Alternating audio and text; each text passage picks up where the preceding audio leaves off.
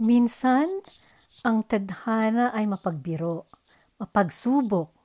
Ipapanganak tayo na mayroon ng likas na mga kabahagi natin na ating mamahalin, aarugain, kakasamahin at magmamahal din sa atin. At habang tayo ay lumalaki at lumalawak ang ating mundo, nadadagdagan ang ating makakahalubilo at magkakaroon tayo ng mga kaibigan, kakilala, mga kasamahan sa ating mga gawain at mga pakay. Tayo'y magiging bahagi ng mundong kabibilangan natin at sa mga hindi maisa, maiwasang pangyayari sa paggulong ng buhay, magkakaroon din tayo ng mga kaaway, katunggali at maaring kaagaw sa buhay. Ang mga kaaway natin ay maaring sila ang kikitil sa ating kinabukasan at ipagtatanggol natin ito na buhay natin ang ating panangga. Subalit kung ang kapalaran ay bibigyan tayo ng isang pagkakataong makaligtas sa kaaway dahil kusang palalagpasin tayo nito at darating ang panahong makakatagpo natin muli ito, ano kaya ang ating magiging damdamin? Ito ang tema ng ating naratibo ngayon. Ang ating kwento ngayon ay nangyari noong ikalawang digmaang pangsandaigdigan. Ito ay tungkol kina Franz Stigler at Charlie Brown. Sa kabilang dako sa Europa noon, pinapalipad ni Charlie Brown ang eroplanong pandigmaan na tinataguriang B-17 Flying Fortress. Kaanib noon ito sa ikatatlong daan pitumput na grupo ng mga tagabomba ng eroplano na nakakuta sa Kimbolton sa Inglaterra. Ang hawak niya noong B-17 ay pinangalanan ng Ye Old Pub at ito ay luma na at karag-karag dahil sa sobrang pagkakagamit at dahil sa dagsang mga tama. Maging ang kompas nga nito ay sira na. Kaya lumilipad ito noon na nawala sa himpapawid at napapunta sa maling direksyon.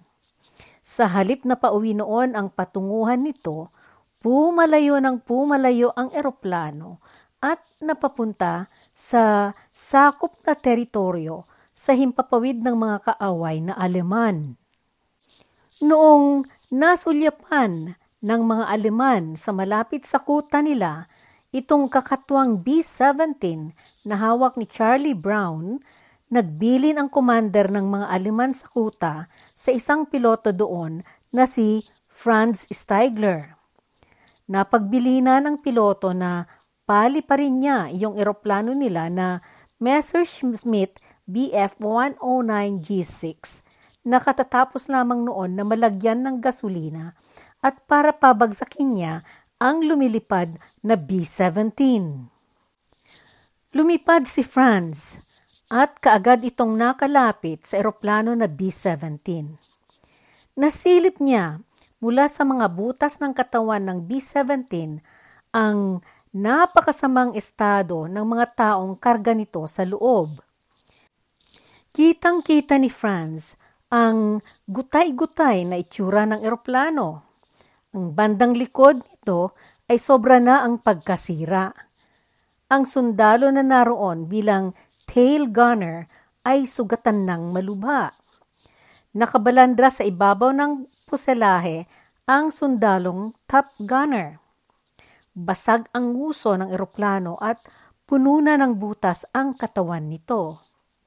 Sa panig ni Charlie Brown, nagulat siya noon noong hindi na maril ang lumapit sa kanila na eroplanong Aleman. Bagaman mayroon no, noong amunisyong .50 caliber Browning na masinggan si France, tumabi ito sa B-17 at tiningnan niya ang piloto na si Charlie Brown. Kitang-kita niya ang takot ng piloto at ang pagkakandahirap nitong magmanehar sa duguan at sira-sira ng eroplano. Napagtanto ni Franz na hindi na noon batid ng mga nasa loob ng B-17, kung saan ang kanilang tungo. Kaya nagsenyas siya sa piloto ng B-17 na lumiko at bumalik. Tinabihan niya ito at ginabayan niyang ipinunta sa karagatan ng North Sea papuntang Inglaterra. Pagkatapos, nagsaludo ito kay Charlie Brown at bumalik na siya sa Europa. Noong nakabalik si Franz sa kanilang kuta, sinabi niya sa opisyal na kanyang commander na pinabagsak niya ang B-17 sa himpapawid sa bandang may dagat. Inilihim niya ang pangyayari at wala siyang pinagsabihan nito. Samantala sa Inglaterra naman, iniulat ni Charlie Brown at ang mga naiwang sampung buhay na kasapi sa lupon doon sa eroplanong B-17 ang naganap na pangyayari sa himpapawid. Napagbilinan sila na ilihim nila iyon at huwag ipagsasabi. Noong natapos ang digmaan, bumalik si Charlie Brown sa Amerika. Nanilbihan siya sa pwestong panghimpapawid ng Estados Unidos bago siya naging opisyal ng gobyerno. Nagretiro siya mula sa kanyang trabaho sa gobyerno noong 1972 at siya ay naging inventor. Sa kabilang dako, si Francis Stigler ay umalis mula Alemanya noong 1953 at nagpunta siya sa Canada. Doon, nagtatag siya ng negosyo at naging matagumpay siya dito. Noong 1986, sa isang pagtitipon sa Alabama sa Estados Unidos ng mga veteranong piloto sa nakaraang digmaan, inalok si Charlie Brown na magsalaysay ng kanyang gunita tungkol sa kanyang misyon. Dito niya isinalaysay ang kanyang enkwentro sa isang pilotong Aleman ng Luftwaffe at ang pangyayaring pagtulong at pagsaludo nito sa kanila.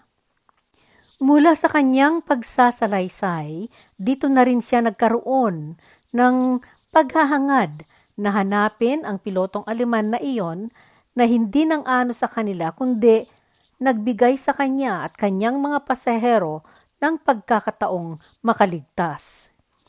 Ilang taon siyang naghanap at nagsaliksik. Sumulat siya sa diaryo ng isang Asosasyon ng mga Pilotong Mandirigma sa Digmaan. Ilang buwan pagkaraan niyang sumulat dito. Nakatanggap siya ng sulat mula kay Stigler sa Canada na nagsasabi na siya iyong taong kanyang hinahanap. Noong nagkausap sila sa telepono, natiyak ni Charlie Brown na ang taong kanyang hanap na tao ay totoo ngang natagpuan niya na. Nagkita ang dalawang piloto sa Amerika sa isang pagtitipon ng mga grupo ng 379 bomber. Mula 1990, naging malapit na magkaibigan sina Stigler at Charlie Brown at nagpatuloy ang pagkakaibigan nila hanggang sa kanilang kamatayan. Pareho silang namatay noong 20 siglo a 8 at ilang buwan lamang ang pagitan nila sa isa't isa. Sa laon ng kanilang pagkakaibigan, na isama nilang nabigyan ng pangalawang pagkakataon ang 25 pang mga katao na nabuhay dahil sa kabutihang isinagawa ni Franz sa araw na iyon sa digmaan. Sa isang panayam kay Franz Stigler, na siya'y tinanong kung bakit niya hindi pinabagsak ang B-17 na iyon. Sumagot siya, Hindi ko masikmurang patayin ang mga matatapang na mga tao. Tinabihan ko sila ng matagal. Hirap sila noong makauwi at hinayaan kong mangyari na sila ay makauwi. Hindi ko sila babarilin dahil kahalintulad niyan ng pamamaril sa taong nakaparakayda. Sa mga sandaling iyon, nanaig noon ang isang prinsipyo kay Franz. Buhay na buhay noon sa alaala ni Franz ang mga katagang binitawan ng isa sa kanyang mga commander noon sa fighter squadron na Yak Jeswada 27 na si Commander Gustav Rodel. Sinabi nito sa isang panahon ng kanyang pakikipaglaban sa Hilagang Amerika. Kung mayroon lamang akong makita na isa sa inyo o mayroon akong maringgan tungkol sa inyo na namaril sa taong nakaparakayda, ako mismo ang babaril sa inyo. Ang prinsipyo tungkol sa hindi pamamaril sa isang nakaparakayda mula sa Geneva Convention ay batay sa dahilan na ang piloto na nagparakayda mula sa eroplanong sirana ay ipinagpapalagay na hindi na siya mandirigmang aktibo at hindi sundalong nasa katungkulan at siya ay nakaparakayda dahil iyan lamang ang paraang makaligtas at pihadong ang kanyang taglay ay tanging bahagyang pangdepensa sa sarili lamang. Kaya hindi na siya pumapaibaba para makipagbakbakan, kundi para mabuhay lamang.